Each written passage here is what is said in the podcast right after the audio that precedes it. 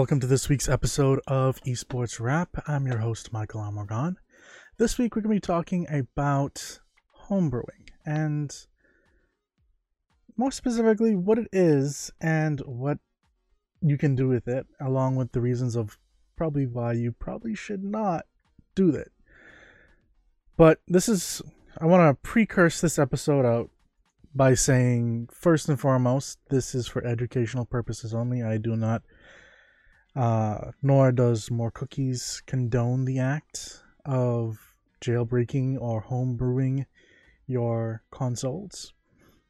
But so that you can get a further understanding of what it means to homebrew your console and whatnot, then that's the reason for this particular episode. So, what is homebrewing? Homebrewing is very similar to what you would typically do when it comes to smart devices, uh, where you go into the software and the operating system and edit it in ways that it was not meant to, well, work like that. So, for example, with smartphones, uh, you could jailbreak it. Like I think that was one of the most popular versions of the phrasing for it back in uh, when it was iPhones and then rooted for Android. And over time, the reasons for doing that with Android became less and less. iPhones, people still do it to create custom themes and so on and so forth, along with doing some less savory things with their devices. And that kind of transfers over to consoles on a whole as well. So, a lot of reasons why people would want to homebrew their console, and the name homebrew. Uh, there's no real uh, history behind the reason why that name was chosen, but people say it's because you know you're at home and you're concocting your own stuff on your console, so homebrew. Now, essentially, what it is is that over the years, people have wanted to be able to do alternative things on their gaming consoles. And this is not something that's new by any stretch or matter. This is something that has actually been around for ages. So, for example, uh, in 2009, Oddball became the first game for the Magnavox um, Odyssey since 1973. Um, that was someone who had written several other Odyssey games, and this was the Magnavox Odyssey is a really, really old gaming console.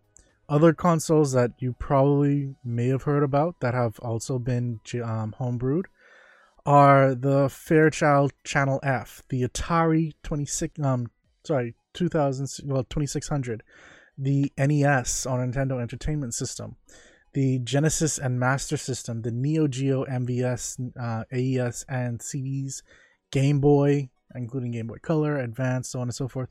Uh, I think that one was really perpetuated mainly because of the the software for PC that was called Virtual Boy and then Virtual Boy Advanced uh, for the advanced games and stuff like that. Uh, then there was NES, SNES, uh, TurboGrafx, uh, 16 PC Engine, uh, Atari Jaguar, PlayStation, Sega Saturn, Virtual Boy, uh, Nintendo 64, NEC PC FX, Nuon Dreamcast PC, uh, sorry, PlayStation 2, uh, the GameCube, Xbox, the original Xbox, uh, then the PSP or PlayStation Portable, Nintendo DS and DSi, and then 3DS, um, the Xbox 360, the PlayStation 3, the Wii, the Wii U, now the Switch, um, the PlayStation Vita, the Xbox One, and they've even got some homebrew stuff for the PlayStation 4, along with very specific versions for like the slim version of the PS4. Now, the majority of the reasons why people typically do this. Oh, someone followed. Thank you, Mr. Yellow CG. Welcome to the cookie pack. But the reason why a lot of people typically did this is, well, it makes it easier for them to put some customization onto it. There has been a little bit of controversy recently where someone did something that kind of creates a an ability to maybe make a homebrew environment. This is where a game developer actually placed inside their game secretly a code editor and Nintendo approved it. It went on the e eShop, and then the developer of you know went a little bit overabundance and selling everyone to share it over on Twitter that you know check out this cool thing, uh, which I think was in Python or Quick, one of the one of those coding languages. Um, but you know, once Nintendo got a hold of that, they then took it down from the store. And the company who the developer was working for, uh, they had to then issue a press statement, and now they're working with Nintendo to maybe get it back, which means probably removing that hidden element of the game. So, Nintendo is one of the hard, and I think almost all of them are very hard standing for um, when it comes to actually dealing with. Thank you. I know I'm happy. Wingswood. Uh, sorry, Woods Wings 3576. But the reason why they're hard up about it is because therein lies other issues like piracy. So, yes, you've got the cool stuff that you can do with it, like enabling you to watch DVDs and uh, put custom themes up and uh, have a balance board, uh, run old PC games or running a different operating system. And, you know, a lot of stuff like that. So while it's all good and fun, there's the element that I, I mentioned, piracy, and that you can sideload or pretty much place on free versions of app well of games i should say or apps depending on like what all's inside the e-store or the playstation or wherever it is that you're homebrewing.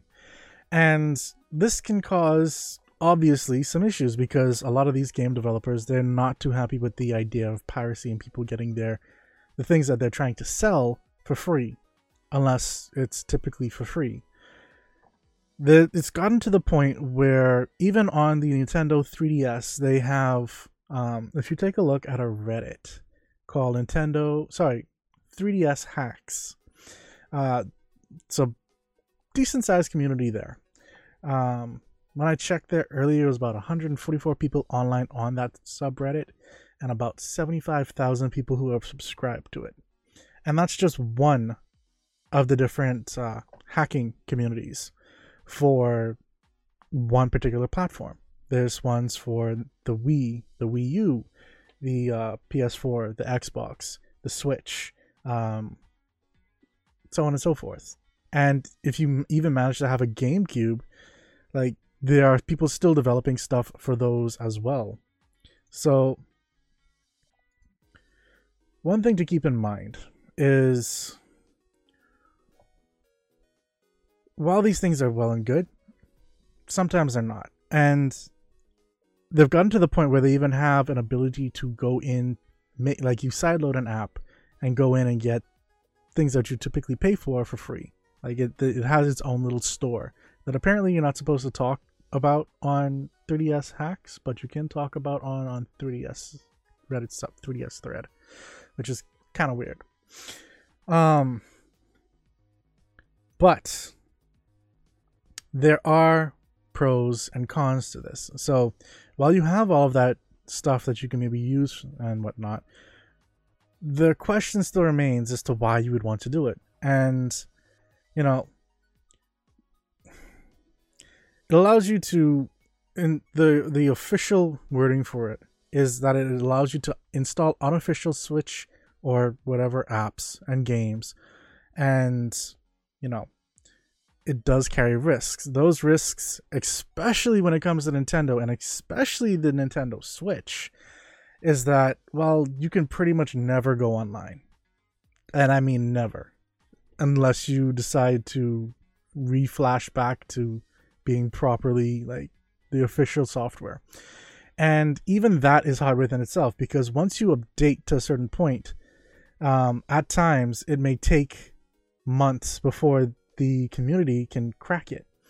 Now, this is a little different because there was an update that they Nintendo likes to throw these software updates and patches, and they don't always make a lot of sense. Some because for the most part they're just really trying to fight the hacking community, and this has been the case with even with um, PS4. Sometimes these updates that they have that are really small uh, are there to fight against um, game uh, game save editors, uh, code editors, and so on and so forth, where they're trying to uh, cover up the exploits that exist within their systems because that's typically how these things happen. Exploits either via a game an app or a little bit um, more common but also a little bit rarer in certain instances the operating system itself. So for example um, there have been games games that have actually enabled you to homebrew a device. Totally not intentional, but it's just something that happens. It's something that, is there. Um, and then they'll patch out patch it out, and like this was the case with one of the GameCube's um, games, where the only way to really homebrew it was to get that game and then get a GameCube LAN adapter two things are, were hard about that. For starters, they patched out and replaced that version of the game with a more up to date version of the game that did not have that exploit. So then getting that older version became hard because even the physical CDs or DVDs, whatever you want to call them, um, those were swapped out with the ones that did not have the exploit. Then there's the fact of GameCube the LAN adapter being such a rare commodity because people typically did not use LAN connectors or Ethernet connectors or whatever kind of connector back in those days. You know, you just had it there, connected it, and it was just fine. It, it just worked. It was a single player for the most part, and that's what you needed. Now, well, single player, multiplayer once you have the connect um, controllers. But it's uh, things like that. So then what they then had to do was actually get a mod chip and you actually have to go into the device and actually change out parts and stuff like that to enable you to get access and homebrew it like that. So some people take it to the next step, which is hardware, like I just mentioned, to be able to gain access. Um, sometimes these things are worthwhile, especially if, let's say, you play on the 3DS and you play one of the games that are on there and you want to stream it to your PC, you then stream it on Twitch or wherever it is. That's typically not something that's able to be done. But with Homebrew, you can. And so that kind of works out for those niche situations. But again, in cases like Nintendo, if they ever notice that your device is homebrewed or you have a invalid app or game, then they have and probably will almost automatically ban you from their online service and possibly brick your device. So, in cases like that, people have actually gone to the, so far as to get two Nintendo Switches as an example one just for homebrewed stuff and one to play online officially. And sometimes that works out for them, sometimes it doesn't. I know spending about you know 300 something bucks on twice for switches is not easy at all and then there's the time and effort that actually goes into it making sure that you have a proper version that you know is under the required amount you know to make sure that you can actually homebrew it then that in itself is hard because sometimes you have to go to several different stores trying to find that so it's it's a little complicated to put it um mildly. So there are ways to do it and there are guides for that. This is not what this episode's about. Um some are as simple as just installing um, connecting it to your computer and installing something. Some you have to go in use an SD card. Some you actually need to um, uh, actually have put something on your SD card, put it on to the device, uh, connect it to your computer, run it. Oh, it can get complicated or it can be fairly simple. And then it comes to all the different apps and games and stuff like that that you want to install after that. So a lot of these ones have been you can pretty much find them like for example the Wii Brew. You can search for that or Switch Brew and PC uh, sorry, PS4 Brew and stuff like that. You can find them just doing a Google search just for that kind of stuff. I'm not going to make it hard for you guys to find this stuff, but I'm not going to make it easy either. I sometimes these things can offer you things that you really, really wish Nintendo would do, like a light and dark theme, or a customizable theme for the Nintendo Switch. Which actually surprises me considering that the Nintendo 3DS actually had themes on it. They actually had folders where you can move things around, sort them out, but the Nintendo Switch seems to have forgotten all of that, um, forgotten anything about customization, and it's very I don't know, walled off. Like it's it's not what I was expecting as the predecessor to the 3DS when it comes to mobile gaming from Nintendo. And maybe that might change with the upcoming Switches. Maybe that might um, change with an upcoming update. I have no idea. There, here are some examples of different things that you can sometimes have. And this is from WiiBrew, which actually has a much more extensive listing of brewing options than um, the Switch does. You can do everything from video and audio, so you can install a hidden channel which can play DVD content without a mod chip. Uh, have a Linux-based version of GXbox to play on your Nintendo Wii, so you can actually play Xbox stuff on your Wii, which again goes into that whole piracy thing. Uh, you can have an application that allows you to display comics, a music player with a skinnable interface, a um, something that is a shoutcast client, an alarm clock, uh, the balance tool for your enjoyment, uh, checking your checking your Super Smash Bros. Brawl stats, uh, countdown until days for Christmas, an FTP server. You can actually sometimes switch over these things to actually work as laptop replacements. This is especially useful back in the day when you know Sometimes people's consoles were a lot more powerful than their PCs. Uh, you can have a metronome for your Wii. So metronomes, something to keep track of time and stuff like that. Uh, allows you to view text files, online image editors, uh, a Linux loader designed to use disk images, or just run Linux on a whole. Uh, the list really does go on. And here were some of the quote unquote five essentials for the Wii, uh, which were Gecko OS, which allowed you to play games released in other countries. So if something was region locked, say to Germany, Japan, but you're over in the United States, then you wouldn't be able to put that CD in because it wouldn't work. With this, you put the CD in and it works. Uh, you also have something like WiiXplorer, which allows you to actually go through. It's, it's pretty much just a file explorer, and just makes things easier to find on your SD card or USB drive or whatever it is. Uh, there's also the Wii MC, which is just uh, a media center. Uh, there's also Pimp My Wii, interesting name, um, which allows you to apparently uh, update your Wii without actually updating the operating system that could break your homebrew. So certain things would actually need to be installed up to a certain version before an exploit would work, like the shopping channel, for example, apparently. And like that wouldn't run unless certain things were updated. But if you update on a whole, then everything updates. So that's where this steps in. It updates what's needed, and you can still keep your uh, your hack. And then of course the homebrew browser, which allows you to, and some people call these launchers. There's for the most part the homebrew launcher is across the board um, for what most things are named as.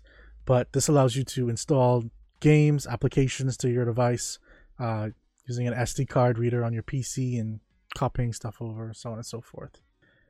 When it comes to the Switch, like I mentioned, there were things that are a little bit lower end. So it's more so just a video player for the Nintendo Switch, allowing you to play LAN supported games online, wireless games online, um, allowing you to run homebrew applications written in Python, a interpreter for the Nintendo Switch, a detect and repair for dead and stuck pixels, which is actually some it sounds kind of nice, a multi-purpose file manager, the uh, apparently hentai gallery viewer, um, the app store that I mentioned earlier, stream games from your P- from your PC to the Nintendo Switch. It's called in-home switching.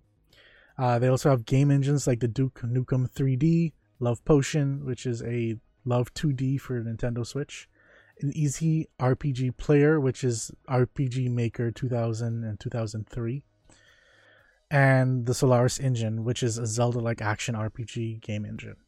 Then you've got games from, well, the ones that they have listed here, I'm pretty sure are the basic ones, not the ones that, you know, people are probably going to be going for.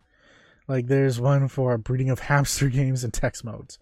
It's not that entertaining, but they do have some stuff like TyrQuake, which is a source port of Software's Quake. Hey, Chilogen, welcome to the stream, man. Um, so here we go again. Yep. Uh, then you have emulators, which is the real reason why a lot of people do it. Like they have emulators for uh, multiple platforms, um, Virtual Boy Advanced, the Chip 8 emulator, uh, RetroArch, which allows for different shaders, netplay, rewinding, uh, next frame response times, so on and so forth. And they have save managers, which that's the tricky one right there because that allows you to edit and manage your different saves.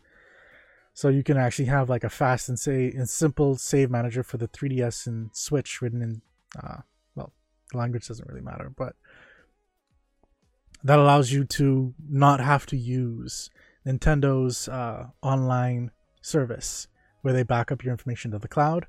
That allows you to just homebrew your device and save your stuff to your computer.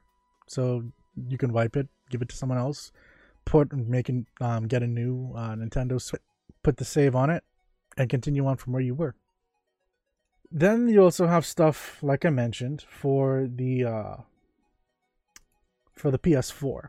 So, for example, if you look at Wolo.net, there's one called uh, PS4 Homebrew Store by Lightning Mods. And what they're essentially doing is the ability to download and install apps directly on your PS4 allows it also allow it also shows the firmware that a homebrew application is playable on along with release date, description, author info, and app ID. And you're shown a progress bar for the application's download. Uh, it has an auto updater, so you don't need to reinstall the application again. O- optimizations for slow networks and hard drive cache, um, cache with the ability to save the settings. Other features such as the ability to uninstall apps, see your local IP address, and custom backgrounds, and more. So essentially, you can make your own themes in a sense. Um, apparently, there are about 50 homebrew applications split in seven pages, ranging from utilities to emulators to homebrew and homebrew games. Among those, there's no PSN applications, which you know sound like they have nothing to do necessarily with PSN, such as Netflix, Crunchyroll, Twitch, emulators like PS4 NES, PS4 GBE, um, so that's Game Boy emulator, um, homebrew games like Flappy Birds, and so you know probably more mobile centric ones that you'll be able to install using that. And yeah, so there's there's even like a forum for it. I don't. Well, apparently the site's still alive. Was updated as of earlier this month, so that's April 11, 2019. Um, they pretty much call it PS4 Homebrew Store. What if your downloads came to you? Anyway, so there's there's stuff like that, and that's on a forum that I'm not going to state the name for again, it's pretty simple to find stuff. But again stating that while these things are fun and cool, a lot of times they're unnecessary. Um, we're not so sure what's going to be happening with the Switch and with their updates and the customization that's going to happen, but sometimes these thing, things things can be beneficial. So if you take a listen to the episode that I did with ROMs uh, and emulators, then you can understand the reasoning why sometimes these things are beneficial. Things like homebrewing allows you to save your information and get those dumps that are required to do those ROMs and emulators. And sometimes they can get lost to time if things like this are not done. And it's the, up to the community for the most part because, quite honestly, it seems like a lot of, well, a fair amount of times the developers themselves sometimes lose their original coding or the original CDs or floppy dirt, um, drives or well floppy disks or um, essentially whatever they stored the originals on. And that has actually happened more times than i'd like to actually admit when it comes to game developers. So if you feel more of the type to keep everything to yourself and you're fine with not really being online because you know again doing this stuff and then going online is really risky and you do risk a very high chance of getting banned. Um, I know editing certain save data on the, the PS4, depending on what it is and which game it is, can get you banned. And so even places like that that do that kind of stuff will tell you if you're going to edit this stuff, don't go online. Just don't. Sometimes people listen, sometimes people don't. Most of the times when they don't, they get banned because they do stupid stuff. Like um, an example, Monster Hunter World. One such place was saying, you know, if you're going to unlock all the items, then don't go online. Don't trade. Don't do anything unless it's just like just you doing stuff. People unlocked everything and started trading items that hadn't even actually been available to anyone yet. Guess what happened to them? People don't listen. So, ending it all, again, sometimes these things are good. Sometimes, though, and most times they're used for the not so great, especially when it comes to hurting people's bottom line. And in my younger years, you know, piracy was something that I didn't really have a problem with. As I grew older, I understood the reasoning why people did what they did when it comes to trying to fight and protect their software and ideas. Uh, I can't control what you do. All I can say is this is an educational thing to just give an information about what it is, what it does, what you probably what you need to know about it. Simply put. So that's going to be this episode of Esports Wrap. It's another short one. Um, we're building up some episodes for the future that will be a bit more in depth, but keep an eye out for that. And while you're keeping an eye out, don't forget We'll be back next week, Tuesday, with another esports wrap at 6:30 p.m. Eastern Standard Time. Our sister show, Moar Tech, will be on Thursdays at 6:30 p.m. Eastern Standard Time as well. And if you missed any episode, any part of this episode, or any of our past episodes, feel free to head over to moarcookies.com or listen to any of our podcast versions of this episode on Apple Podcasts, Google Podcasts, Spotify, Stitcher, pretty much anywhere that you listen to uh, pod, podcasts, except SoundCloud. We're still working on that one. Um, yeah. If you want to be a part of any of our conversations, don't forget we also have a Twitter at MOAR underscore cookies. And we also have a Discord where you can jump in, uh, have a communicate, have conversations with us about any of the topics. And, uh, you know, sometimes we game inside there as well. So feel free to pop in, see if we're gaming, jump in, join us. But that's it for this week's episode of Esports Wrap. And until next time, guys, keep it savvy.